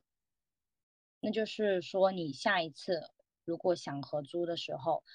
有一些如果是转租的，那就可以，那就那其实不应该是跟要转租给你房间的那个人聊，而是应该跟其他的室友聊。看他们都是做什么工作的，然后他们是什么样的作息，可能要需要先跟你将来要一起住的人去聊一聊，会更好一点。哦，还有一点就是，如果你们有你跟新的室友之间有共同的兴趣爱好的话，你会发现会好相处很多。比如你们共同喜欢一到两个乐队，然后你们共同就是喜欢去有有去过同一个地方旅游，喜欢一个同一个东西，你就会发现这样的人会跟你会好相处很多。这是因为可能彼此之间是有什么共同点吗？还是距离感觉，比如说同样去过一件事，感觉距离会拉近了，然后然后所以。所以就自然而然的，然后感觉就好相处了很多，是不会是不是有这种效应啊？是不是有这种说法？我不知道，因为你跟他说的，我觉得很有道理。因为我刚才也想，也是这样，比如说跟我的室友，嗯，比如说来自同一个地方，嗯，或者是或者是在同一个地方读过读过大学，或者是有同样的爱好，确实感觉交谈当中会更加顺畅一点，感觉。哦，嗯，没有什么是绝对对的，只是说大家。不同的环境成长，可能认知会不同，只能说比较接近的人之间会，你会能理解他做的事，会能会更能包容他生活上可能嗯偶尔的粗心也好，或者是一些小的习惯也好，可能可能是这样的。就我之前有一个比较好的一个经验就是。啊，因为室友之间就是呃，因为我是跟陌生人合租嘛，所以我感觉比较好的经验就是首先去建立这个规则，就是呃，就比如说之前就是我住进来的时候，就是我男朋友要过来找我。然后我就会首先在群里告诉大家说，哎，有人要过来住，然后要住多久这样。然后后面就是我的另外两个室友，他们也会提前在群里说，然后说就是会有人来住，然后住多久，然后或者是会有人来住，然后这样子。就是我觉得就是可以从自己开始，然后去跟他们建立一种就是，呃，就是你想要的那种规则，就是这样是可以的。就是你主动发起那个规则的制定权，然后然后去跟他们制定这个东西，就是。就是也也大概率上会有人不遵守，我觉得也很 OK，因为大家都是人嘛，所以都无所谓。只是就是呃有了这样一个规则，或者是有了这样一个就是心理预期的话，可能大家就会呃就是对于有些事情上就会更好的相处，或者是更好的就是来遵循就是大家之间这种就比较默契的这种约定之类的。所以呃我觉得这可能也是。呃，就是之前可能就是我和我的室友相处当中做的比较好的一点，而且好像我们几个人好像都是那种不太在乎、不太在乎那种小事儿的人。然后呃，就是比如说什么嗯灶台啊什么的，因为我呃自如他的房子是有呃定期有那个保洁阿姨来打扫的，然后所以就是对于公共区域里面的一些呃东西，其实大家都不不是很在乎。就是只要放在公共区域的东西，几乎就是只要是别人的东西，大家都也也都不会碰。然后洗澡啊，什么卫生间用纸啊什么的，大家也都是各用各的，都不会说互相就是买啊用啊什么的，就大家都是，就是就是感觉我们三个人 这的关系就是大家各干各的事情，然后就也其实没有什么打扰打扰的事情吧，我感觉就是只要这个就是边界感建，就是从一开始建立的就比较到位的话，其实后面就好相处的多。如果一开始就是因为我是那种比较刚的人，就是呃我不舒服我是会直接说的，就是我不舒服我是直接会直接会刚的，然后所以所以就是呃所以在处理这些事情上，我觉得呃直接一点总比就是自己犹犹豫豫含含糊糊要强很多，因为自己在这个地方住就势必会自己有很多地方不习惯或者是不满意，那既然自己不满意就应该把它说出来，然后。那说出来的话，其实自己大部分的不满已经说出来了。至于别人改不改，其实自己当时心里已经爽了，就已经就其实后面他这个事情解不解决，或者是你我还不要还要不要这种就是一直跟进的解决这些事情，我觉得呃作为把这件事情说出来都是一个比较好的开始。嗯，我的经验大概是这样。好，就是就是去制定一个规则，这个方式很好。我觉得说的非常好，很同意。我记得我有一个，就说开完我们合作的时候有一个好处好的地方是，我们会经常我们会轮流打扫公共区域，当然没有国内那么就是有人帮你，但是我觉得这个非常好，非常的 positive。有时还 have some 就是还就是还挺开心的那个打扫期间，我觉得这个就是我们刚开始制定的一些规则吧，就是就是这个大家会去遵守这个。或者即使不遵守，你也就是大家也知道这个东西在那里，他也会觉得有有一个规则在。对，对对对，就是啊，我不想打扫，但是 OK，如果每个人都开始做这件事情，然后大家大部分去遵循这个规则的话，然后人又是群居动物，就会就会去做这件事情。我觉得这是一个很好的一个对对一一个推动吧。我我我其实今我后来第二次合租，我其实也是尝试有在里面就是去说自己的我觉得不舒服的地方。就是我有想，过我第一次合租，其实很多东西，如果我可能开始就说，可能不会到后面那样。然后就就是刚刚这个话题，就是一起轮流打扫卫生，因为因为我后来合租的就是房间，我们是三个人嘛，真的就是三个和尚没水喝那种。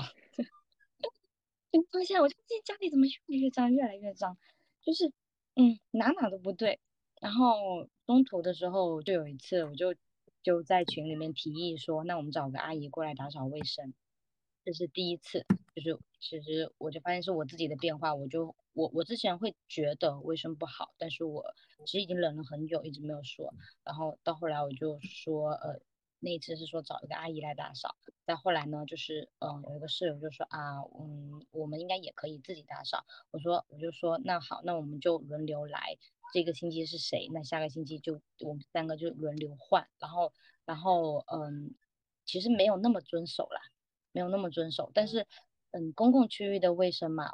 就是因为会有这样的规则，包括可能有时候我自己也不是很想打扫的时候，我就会跟我自己说，如果我自己不打扫的话，那那下一次可能另外一个人更不会打扫。你你只有当你自己做了，你才能去。提醒别人说啊，该你打扫卫生了，什么样的这种，我觉得这个方式挺好的。我特别想分享一下，就是我觉得特别美好的，就是，呃，我我们会就是一共有四个人，所以我们会两两搭配的打扫卫生，然后还会轮流，不是说我每次都和我女朋友一起，然后所以我就会有时候会轮到钟九，有时候会轮到另外一个室友室友，然后有时候实在是不想打扫。然后呢，我们就说，呃，比如说周日那天就应该打扫。然后呢，我就有时候我就会看到钟九已经开始做了。然后呢，我就看到他笑眯眯在那里做。然后我就觉得，哦，我也想做了，就好像一个看上去很难的事情变得真的很开心，因为好像好像像是一个大家共同完成的一个什么事情，嗯，然后共同一起爱这个房子还是什么爱这个大家生活的环境一样，就是这个是对我来说是一个很美好的经历，嗯。所以区，所以觉得区别在这儿，可能是一群人一起打扫比一个人这周打扫一次要好一点。就假设你是，嗯，一个月你一个人打扫一次，对吧？变成你每两个星期打扫一次，但是这一次的时候是三个人、两个人或者是四个人一起打扫，可能就会好一点。因为就像你一个人去，比如说一个人去健身，大晚上可能会觉得比较难。但是如果说啊，全全室友都走了，都去了，那那我也去吧，就比较 easy 嘛，相对来讲，我觉得可能就是这么一个一个情况。嗯，就就就群居的这种，嗯，讲到打扫卫生，我觉得有一个，我有一个朋友对我是有影响的，就是，呃，他是我的高中同学，那时候住宿舍其实不是也要打扫卫生的嘛，然后那个时候是大家都不愿意打扫卫生间，可能大家就可以打扫呃呃公共区域，其他的地方都可以都一起可以打扫卫生，大扫除的那种，包括那种感觉跟洗地板的那种。非常大的大搞大搞特搞，然后但是他就会说，嗯，那他一个人把卫生间包了，他一个下午他只做一个事情，就是我们全部在外面摸摸这个摸摸那个的时候，他一个人就在卫生间，他只搞很小一块地方，但那块地方他会搞得很干净。我会受他的影响，就是呃，像。现在合租我也会说，可能我用厨房比较多，那厨房的话就全部我来弄就好。然后有时候卫生间我也不会开始不会觉得卫生间是一个很难打理的地方，反而会觉得像卫生间这种可能小块的地方，其实可以慢慢弄，可以好好弄，也也会更愿意去打扫卫生。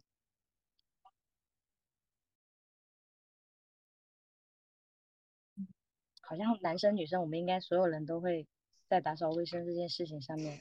嗯，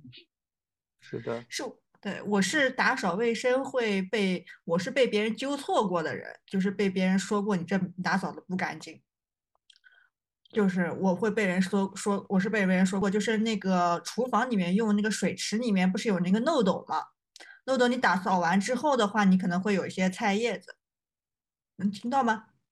然后会有一些呃，会有会有会有菜叶子，然后菜叶子你可以把它倒垃圾垃圾袋里面。然后我是没有倒干净的人，我是觉得那因为有些绿叶它就扒在那里，你冲也冲不掉，然后你就你非要用手抠，我就觉得很烦。那就一两根了没有关系，但是我就是会被室友指责你这个没有弄干净，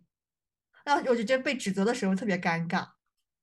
我我要推荐一个好用的神器，嗯。就是就是用在你说的这个位置，就是有一个那种小，就是一次性的那种小网兜，嗯，你可以在在呃淘宝或者是在拼多多上面可以搜到，就是哪很多地方都有，就那种一次性的下水道网状的那种，它非常好用，不管甚至是一点点渣，甚至是一点那种米粒的那种碎的，它都可以兜在里面，就是你菜叶一定不会扒在那个上面，嗯，就很尴尬。那一次我是真的觉得我。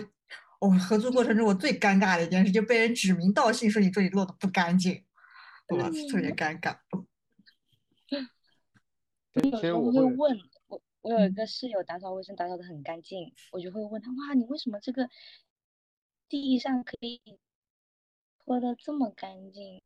卫生间这可以弄得这么干净？我就老有那种边角角不到。哦，我我好像有点听不到了，好像是刚刚信号有点，就是我其实特别想跟阿汤说，就是可能我是那个会指责别人打扫卫生的人，因为 因为我我我从小就是生活在我妈，然后她很很整洁，然后这是一个军事化管理的整洁，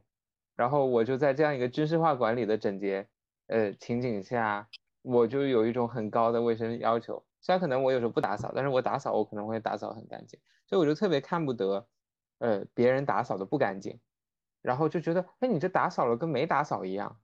那那有什么区别？就可能会有这样的感觉。然后，但是我有时候也会意识到说，哦，这只是我的标准，这不一定是每个人生活的方式。而也许有些人他就是看不到，但是自己心里面又啃得很难受，然后别人又看不到，而这个时候我觉得就可能会容易有一些攻击性的行为，比如说指责别人或者怎么着，然后，嗯。我也在想，可能这里面有一些，对，就是那种很高的那种对自己或者对别人的那种严格的要求，然后是是一种束缚，然后甚至是一种控制，在我看来。不，我觉得这还是可能你跟这个人的认同感不同，你对一个事情就是你你们的卫生标准不一样而已。就是呃，真的有人他不会，他一定会跟阿汤一样，他不会觉得说这个菜叶一定要扒干净，他觉得这样就是 OK 的。如果两个这样的人，他们永远生活在一起，他们他们都会觉得这个是是可以不拘小节，不需要去抠的那么细。但是如果让那种就是不仅是菜叶渣子要拿掉，连那个旁边那种水渍都一定要擦干的人来说的话，他就会他就会觉得很难受。其实我觉得哪种状态都可以，哪种。只要不是说非常过分的那种哈，就是呃排除安全、排排除健康的这种这种卫生问题的话，那那都没有关系，就只要只是因为认同感不同而已。就打扫卫生这件事情，其实就是我并不是被我室友说，而是被我男朋友说。他他说他就就其实并不是并不是我打扫不干净，只是就是呃就是。我属于那种，就是它可以是干净的，但是它乱七八糟，就是就会出现这样的情况。然后，然后所以就他会跟我说说，啊，你这个东西摆的好乱，就什么，因为我房间里面有架子，然后什么的。然后其实我是按那个东西分类摆的，但是在他看来，它就是不整齐的。但是我就是觉得这个是没有问题，然后，然后就会经常被他说，然后他说。哎呀，我觉得你房间好乱呀！然后我，然后我每次就怼他，我说，我说是是是你觉得乱你就收拾，你不要让我收拾，我永远达不到你的标准，你要用你自己的标准要求你自己，不要要求我。就是，但是我也发现，就是在另外一些方面，比如说。洗碗啊，然后就是什么灶台啊，然后或者是那个就是那个上面有菜叶子，然后抠干净啊这种事情，然后我反而会要求我男朋友说让他把它弄干净，这样就我感觉我们俩的卫生标准在在不同方面都都显得比较苛刻，所以就会出现这样的事情。嗯，互相以苛刻的方式要求对方，还有一个甚至是谁的责任感，谁的责任，这到底是谁的责任？对，对对对，就是他会在那种就整整齐方面要求我，但是我会在那些就比较细枝末节的地方要求他，就是 这样就就感觉这两个人就是在不同方面都很苛刻，很有意思。嗯，People，你有什么想说的吗？就是我们目前讨论到合租中啊，就是和室友相处的一些东西，如果你能听得到，或者说你愿意开麦克风说说的话。你可以欢迎你。其实和室友相处的话，其实主要也是磨合了，因为每个人肯定都有自己的缺点，然后相处中可能也会遇到一些问题。其实我觉得大家都有一颗包容的心，遇到问题大家讲出来。就比如我之前住的那个宿舍，然后有人上厕所，他把纸丢进去，导致下水道堵了，然后我自己就不动声色了。就花了五十块钱叫了一个人过来搞定了，然后后来发生了很多次，我实在是忍无可忍，然后我就在群里说，以后请不要把纸丢进去。然后虽然我知道是哪个人，但是我也不会去点名道姓说他，这样会很尴尬嘛。然后群里的人就出来说不是我，不是我，很多人都说不是我。然后从那次之后，其实就还好，就没有下一次了。对，嗯，你划清了边界，嗯，群。其实想插个题外话，就是你们群里是有多少人？嗯，加我也就三个人啊，所以这个圈子很小，就知道是谁。但是你又没有通过别的办法，三个人却有很多个不是我。我这样是营造有很多人的那种氛围嘛，营造很多人的氛围，大概是这个意思吧。嗯，对，因为这种事儿，你又不好意思去说别人。你虽然知道是谁，但是你还是要，因为一次两次我自己掏钱让人来通了，但是老是这样也不好。其实这种问题还是要大家一起相互包容，然后遇到问题讲出来，能解决就尽尽量解决。其实这种就最好了。如果实在解解决不了，那我每次去换房子的时候，那个自如的管家就会问我一句：“你为啥要换房？”其实我都会说。嗯，想换个环境，其实我是想说，我想换个室友。对，多多少少是会是会有一些这种问题，其实处理好的话，应该就还好，住的应该是会挺舒服的。嗯，就是就是你刚刚讲到包容这一点，我觉得真的特别的对。我我其实之前有一些我今年的话，我可能会考虑说，我是不是自己去住，就就是选择自己住，还是选择合租？嗯，但就是其实那天提起说聊这个话题的时候，那时候我是有一个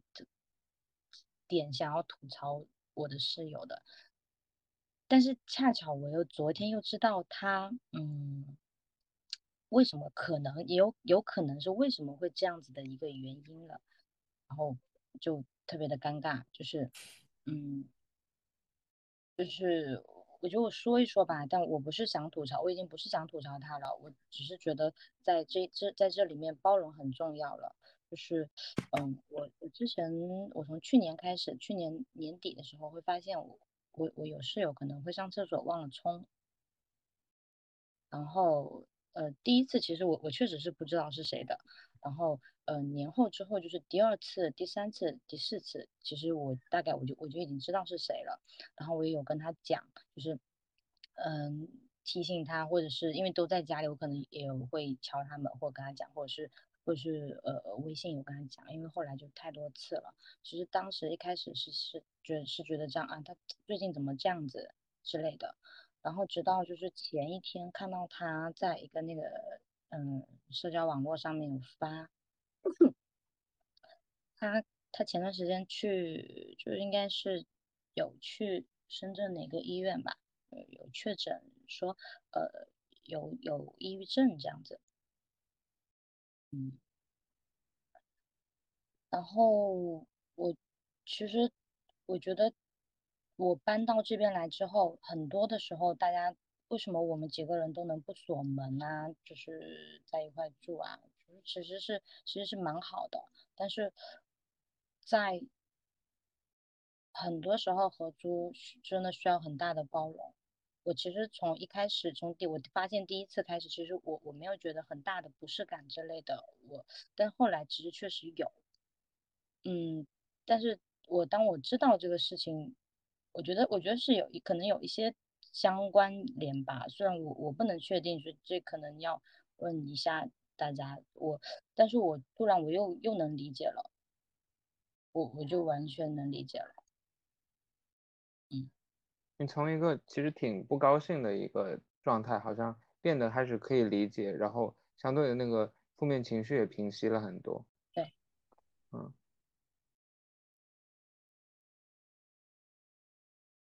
嗯，我我有个朋友，他长时间是抑郁症，然后，呃，然后，呃，他，嗯，我我非常能理解他，就是，呃，比如说。比如说我，比如说我们会，比如说约人的时候会预计大家可能会别人会迟到，就比如一起吃完饭，但可能不会迟到很久，他是可以迟到两三个小时那种迟到，然后，呃，然后类似这种事情很多很多很多，然后呃，但是当我真的看到他就是住的时候，一个人是多么的孤独和痛苦的时候，呃，我我其实可以理解，就他没有能力去做一些正常人可以做到的事情。或者我们说没有抑郁症的人可以做到的事情，然后他就是没有这个能力，对他来说就没有这个能力，就他不自杀就不错了，就是对他来说那个底线就是这么的低啊，所以我我我就可以开始理解，然后我其实一直以来是一个对不管是对自己还是对别人要求很高的人，但是当我看到他的很多的行为的时候，我就突然可以明白，他真的没有那个动力去再做任何现实相关的事情。啊，然后所有的这些事情，他他都要尽最大努力去做。但我不是说就是我们要容忍这样的行为或者怎么着，我只是说，就是我可以开始理解到，像是他这样的人可能会类似的一个问题。因为因为像他之前就是包括可能他熬夜也很严重，我我能听到他打游戏，就是嗯，有段时间我会会有一点点不理解，说因为他跟我差不多大。就是他可以每天晚上打游戏，每天晚上打游戏，好熬夜熬到很晚这样子。你有段时间我是不太能理解的，甚至就是其实他很晚睡会也会打扰到我们其他人。嗯，但是在在这之后，我好像又能理解了。就是我又想起我刚住进来的时候，就是他那个时候应该比现在会开朗更多。所以他就会说啊，我这边有什么什么东西，你可以自己拿，可以自己吃啊，什么什么的。就是他他有一些时候是很好的一个人，就很很很开朗、很快乐的一个人，但是中途也会有一些嗯脾气有暴躁的时候，就跟楼下吵架或者什么事情这样子也也会有。嗯，我我其实，在嗯。就在知道这个之前，我已经蛮想搬了的，就是会觉得说，嗯，其实我们没有任何的呃争吵，只是说觉得说你可能环境会更舒适一点点，但是我就这样，我我又突然我又能理解了，哦，然后我之前其实聊这个话题也是想说，大家会觉得说，嗯，在城市里面。是真的是一个人住比较好，还是说如果合租有合适的室友的话会更好？因为合租，因为因为你独居的话，你会有自己的空间，会会有很很有很有安全感。但是可能有时候会不会也会家里太安静了，你一直一个人住。然后像我我我没有养动物，是因为我其实很喜欢，但是我总觉得我一个人照顾不好它。就是我我室友他有一个室友，他是他家在呃附近，在在平山那边，他们是他每个周末他会回去，然后就会剩下我跟另外一个室友，然后其实我们根本就不会说话，就很很少去交流。他在他的房间，我在我的房间。但是当你回来会发现，就是你知道家里有另外一个人在，可能在那个房间，你你好像我从来没有在这边住着的时候，我从来没有过嗯。觉得住在家里是是担心或者是什么的？你们会有就是你们觉得嗯是合租更好还是独居更好吗？在你们看来的话，我先说一下我的观点吧。嗯，我之前合租的时候基本上遇到的都是同行，然后也可以交流一下，其实这一块是挺好的。然后看到大家。都回来各自忙碌，洗衣服啊，做饭啊，打电话唠嗑啊，感觉都挺好的，像一家人。有时候也会交流一下。可能不好的时候就在于，哎，他一回去为什么袜子随便丢，然后鞋子也随便放，可能就有这些小细节上的不好咯。其实如果不在意这些小细节的话，其实还是 OK 的。对，个人是这个观点咯。就是我其实觉得。合租会比较好，因为，呃，我去年刚毕业的时候，就是一度很抑郁，然后我就怕我自己独居会把我自己搞死，然后我就选择合租了。就是，呃，因为我觉得，呃，再怎么样能确保我还活着，就是就是这样一个很简单的要求。就是可以确保我还活着，然后，然后就是因为我现在就是会好起来，就是会比之前要好很多。就是因为我去年的时候又一直很迷失，然后而且也很处理不好，就是我和我男朋友的关系，然后就是一度也非常的就是，哎，就非常的低迷，然后也会觉得自己像一个孤岛一样，然后就是。就是我，我会觉得，就是只要听到，呃，我室友那边有声音，或者是看到我室友房间的灯亮，然后我都会觉得很温暖，就是会觉得啊，还有人活着，然后啊，还有人陪我啊，我还没有那么孤独，就类似于这样吧。就就呃，就去年的时候，我确实是会这样想，然后但是今年，呃，当然我今年的时候也还是会这样想，我总就是即便会。就是可能未来合租也并不一定会碰到如此称心如意的室友，因为我觉得我这一任室友已经算是我抽彩票中的大奖了，算是。因为我去年的时候很闹腾，就是因为我经常会跟我男朋友吵架，然后自己有的时候也会，就是很很疯，就疯疯癫癫的，然后就是就会会就会喊叫什么的，然后就很就整个人就很极端，然后。我的室友也从来没有说我很吵，或者是啊我很讨厌这样，就是他们好像对我就很包容。然后今年的时候也是这样，就是大家好像都对我的各种行为，然后各种啊各种各种事情吧都比较包容，所以我觉得合租的时候其实还是感觉到挺温暖的，就是，呃，即便是出门，就是大家会在客厅里碰到，然后也都会说，哎，早啊，然后或者是，哎，就是，呃怎么样就是大家会会说一两句话就是有的没的的就是就这样的话我觉得已经很好了就是呃会让我觉得嗯就因为因为我真的害怕我一个人待在那里然后哪天想不通就没了 所以所以就就就就就就就就会这样吧。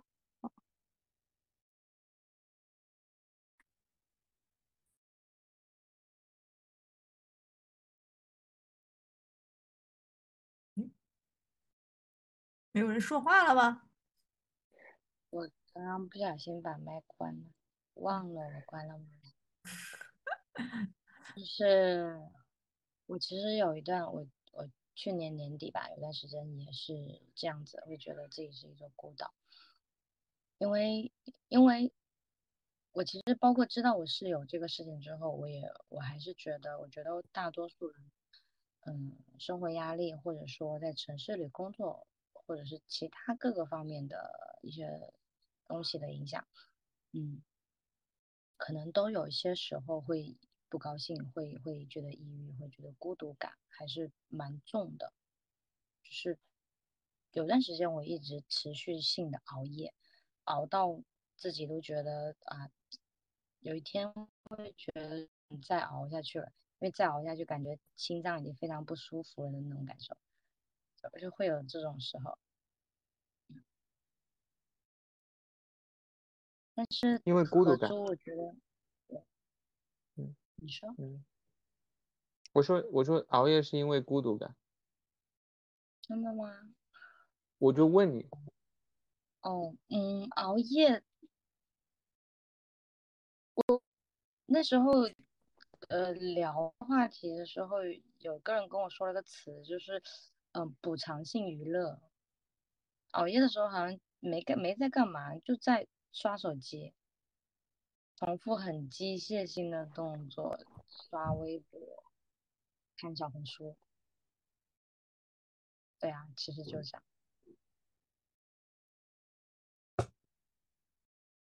但但那时候你能感觉到自己状态特别不好。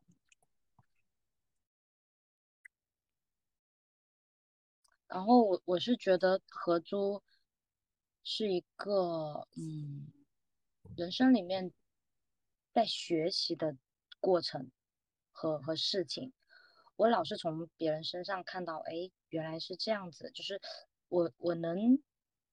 以别人作为一个自己做事的一个小小的镜子吧。有一些人会觉得，哎，这个行为可能会让我觉得不舒服，所以我我我也不能这么去做这件事情。如果有的人他一些行为或者是嗯一些什么习惯很好。我觉得哇，好好 可以做他室友，好好这种感觉，我就会明白，呃，可能我这样子对别人的话，别人也会比较喜欢当我的室友，就老是会有这种感觉。如果如果我一个人住的话，我可能会，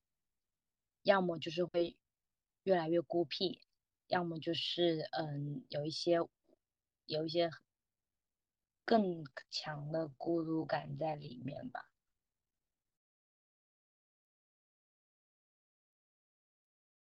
我我特别想说一下，就我觉得我们现在的这种城市的生活的模式，比如说我们离开自己的家乡，去到一个大城市里工作，或者说比如说我们像是出国，然后去离开自己的家人和朋友，去到另外一个国家、另外一个环境里，嗯，我其实一直以来，我我我有很多年这样的就是背井离乡的经历。嗯，但是我一直以来，我从从来不会承认我是感到孤独的。哎啊，但是我发现背井离乡，其实我就是孤独了。这里，对不起，你你叫醒了我的 Siri。啊啊，OK，原来是这样，原来是这样，看看来他想陪我，所以，所以我我我我会发现，就是我一直不承认我自己是孤独的。但我发现很多时候我就是孤独的，然后很多很多很多时候我是感到孤独的，然后再看看我身边呃，我没有，就是身边好像没有家人和朋友，有的就是像是室友这种最熟悉的陌生人，类似于这种，呃，类似于这种，好像还有一个和世界的纽带在这里。然后当有时候当我失去了和这些世界的纽带的时候，当我只剩下我的工作和我的，呃，和我自己的时候，这边有很多的钱或者怎么着，但是。或者没有很多的钱，或者怎么着，那种孤独感就是，他会，他真的是一个，嗯，好像我们城在城市里生活的很多很多人共同面对的问题。我我我我是我以前也是不承认自己是孤独的，我甚至一直当别人说起来，甚至他们会说觉得他他们不喜欢深圳这个城市，是因为觉得他。快节奏什么的，然后觉得人在里面会很孤独，然后，然后包括我每次可能回家，我的家人就会说，你你你一个人在外面啊，怎么怎么怎么样？我非常，我就嗯，我就我我就一直跟他们说，我说我很好啊，我很开心啊，我不不不怎么怎么怎么怎么怎么样的。我是直到去年的时候，我能感觉到我自己嗯不那么开心。我一开始还是不承认自己是。因为一个人都会有孤独感这种东西，但是就是当我状态越来越不好的时候，就嗯老是就是熬夜那种嘛，就有一天我突然就明白，我应该就是就是一种孤独感。但是我是怎么想的呢？后来为什么又又想又又还好了？是因为嗯。就是我又想明白，其实这是我自己的一个选择，是我自己选择一个人，是我自己选择，就是去要这一份孤独感。但是你要这个孤独，是因为我想要一定的自由。我觉得这这种自由是我梦寐以求的，是我非常想要的。我今天开心，我就可以玩很晚。我我想去一个地方，那我就自己去。我非常不希望有一个人在我旁边说。你不要去这里啊，这这里不好玩，这里好没有意思啊，嗯，或者是我当我今天嗯想要熬夜的时候，一个人非得在你旁边说，你你一定健康，你一定要你早点睡觉，你赶紧把手机放下来。当你现在就是非常想玩手机的时候，他非得叫你把手机放下来。我不是不可以放，但那一刻我会觉得不自由，就是可以听到吗？就是我后来就想明白了，我包括有时候加班，但我依然不会觉得说加班带给我的压力很大，是因为我觉得这是我自己想要的生活。你，你，我选择这种方向，我选择嗯相对的自由，那其实，那其实它的结果就是它会有，它也会有相对的孤独感，是一定的。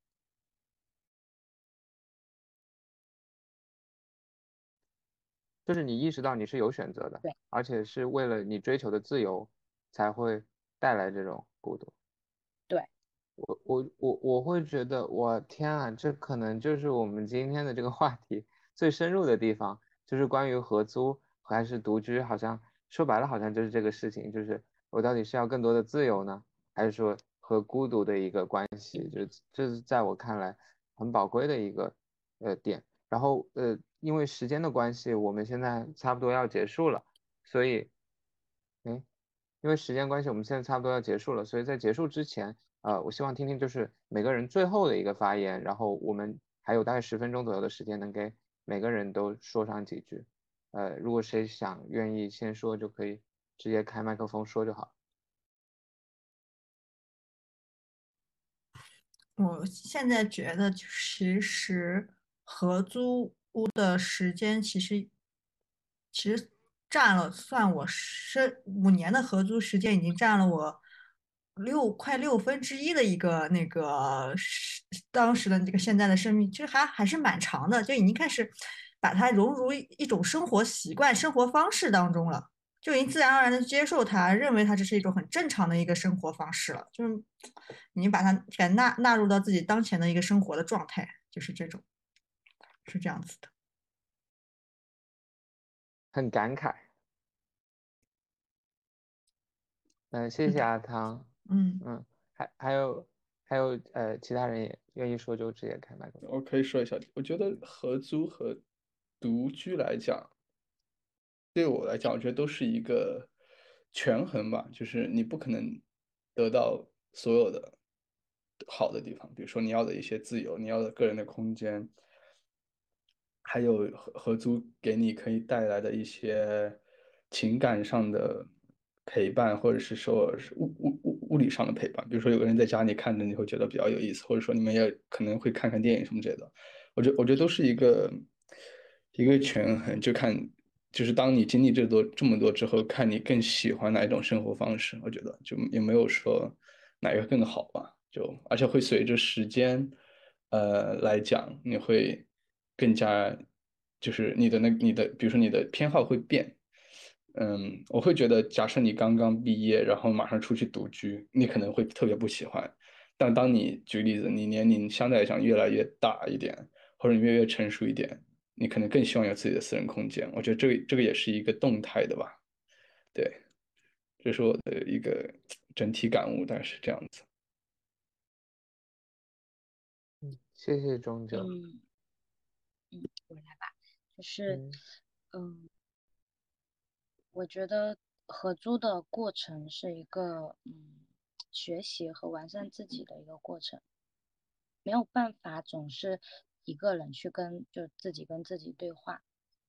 有时候你需要从别人身上去看到，去反映自己的一些东西，好或者不好，然后，其次的话呢，就是我觉得在。合租的过程中，一是就像我前面说的，可以去试着去挑一下室友。相对来说，我可能会觉得一个好的室友和一个好厨房是一样重要的。然后，嗯，再就是去包容对方一点点，就多包容一点。可能他也有时候也会在，也是在包容你。嗯，最后其实是想。我我之前那个我们掰了的室友，就是我有一段时间无法呃释怀，但是我其实现在又觉得我现在大致是可以的。我我依然承认他是一个，嗯，我欣赏的人，我挺喜欢的性格，挺喜欢的人。我我们不在一起租，不代表说我我。对他这个人会有什么样的看法？其实，嗯，生活里面合作里面，其实它就是一件小的事情。如果有机会的话，我可能，因为我们后来没有联系了。如果有机会，我可能可能可以跟他说这句话。好啦，嗯，你就是你好像好像那个经历好像对你来说是变变化转变了，对。嗯，所有的经历，就一个一个是像刚刚钟九说，就是它是流动的，嗯，你我的状态也是流动的，然后。我又觉得所有的经历，包括合租的经历、人生的经历和不同的室友接触的经历，它都带给了我一定的改变，就好像我开始觉得说，好像我我我呃我我。带人回家，或者他带人回家都没有什么关系。到后来我发现，可能如果对方没有带人回家，我是作为可能单身女性来讲，我是有一定的安全感跟舒适感的。然后我就会有一些这里面的小的变化。可能将来有一天，我会我又会开始觉得说，哦，那这个是我的房间，我还是可以带人回来，会很会跟你没有任何关系。就它是流动的，但是我觉得，嗯，没有。没有没有意义的相处，遇到的这些人也好，或者是合租的经历也好，其实他或多或少都给我的生活和我去选择合租还是去选择怎么样去居住带来了一些影响的。嗯，正向一些就是选择的时候，我可能如果现在我多去包容一些别人的话，那将来。大家所我我我的我的合租的环境可能也会更舒适，嗯，会会更舒服，嗯，好，好，谢谢谢谢池子，嗯，然后贝爷和 People，你们谁想开，谁想发言？反正你们俩都可以说一说。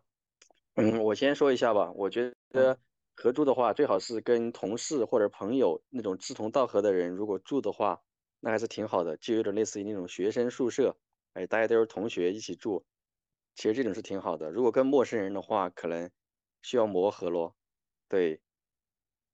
然后自己一个人住的话，如果你自己规划的好，比如做个饭、看个电影，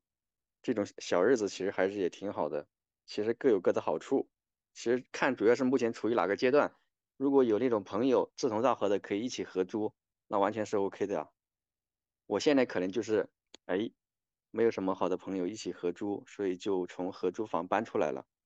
对，因为之前合租的时候也是要慢慢磨合的，遇到一些问题。然后现在就是我现在就是一个人住一个房子，可能比以前自由一点，但是可能就不像你们说的，可能就没有以前说的那种了，人间烟火了，没有以前那种气息。对，现在还是在看，如果有好的同事或者是朋友聊得来的，那挺好的，那这种就合住一下就很 OK。好的，我说完了。嗯，谢谢 People。嗯。